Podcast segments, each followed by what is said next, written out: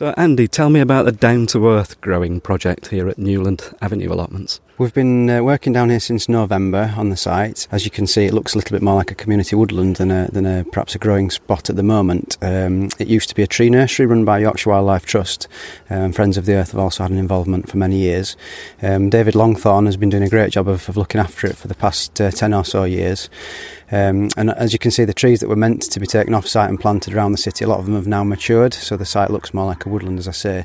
Within the woodland, we are trying to establish a food growing area. That's what we're on with at the moment. So we've put in a Mediterranean herb bed, we've put in some soft fruit bushes, uh, we've got a wildflower area to complement that.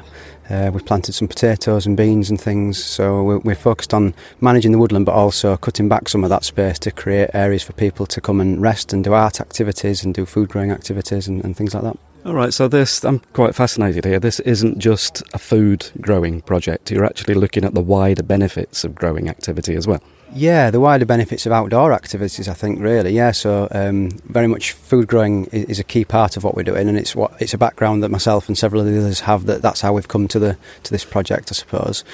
Um, but yeah, we want to focus on more than that and, and look at nature activities, um, building habitats for birds and bats and bees and um, pollinators, uh, resurrecting this pond area that's behind us right now to make that more of a habitat as well and then focusing on activities beyond that, so arts and crafts, basically anything that might engage people, that might help them to relax, they might improve their mental health, that's going to get them engaged working with other people and making new friendships. Um, so whether that be outdoor yoga or whether it be whittling or whether it be um, learning how to light a fire and cook food outdoors, all those kind of things and, and, more hopefully are going to be key, key parts of the project going forward. I think there's been a lot of research recently in the last few years to show how it can be beneficial just to spend time in nature. I think as we become increasingly detached from methods of food production and increasingly we live in cities rather than in rural spaces, um, I think there's a lot of research to show that to, to, to to reconnect uh, with the outdoors can be really beneficial in terms of obviously getting the physical exercise if you're out gardening and digging and, and mowing and things like that, but also the mental health benefits of spending time in the fresh air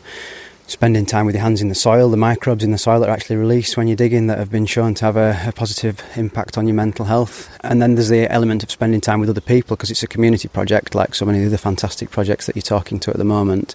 There's that sense of working as a team, um, solving problems collectively, coming to joint decisions. I think that can be really beneficial in terms of boosting people's confidence, uh, building friendships and new networks and things like that as well. So yeah, it's, it's a very multi-beneficial type of project, I think. And what's your involvement with the festival element of Freedom Festival? Uh, festival, I've been involved in it since since the start. Um, a, a, collective of people came together. I think you've already met Adrian from Rooted. Um, I imagine you'll be meeting Bryony soon as well, who's, who's co-founder of Down to Earth along with myself actually. Jenny Parsons from Transition. Um, a few people came together and we were just sort of banding about an idea for an event in the city. It came through the Fed- Federation of City and Farms and Gardens, came to Hull and we're talking about um, a, an event and how could we take things forward and sort of bring people together who are doing these slightly disparate growing projects in Hull. How could we make that more of a collective movement, I think.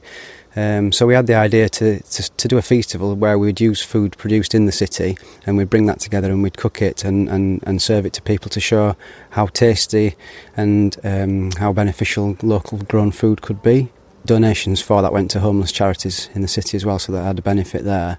Uh, so I was I was involved, I suppose, in, in knocking about ideas to begin with and getting the thing off the ground. And then since then, I've just been volunteering, working in the kitchen, chopping the food and getting the stuff ready on the day, and then also going out to some of the allotments to encourage people to donate produce and to collect that and bring it into the church ready for, for being used on, on the day when it's being cooked. So yeah, it's been great fun actually. Yeah.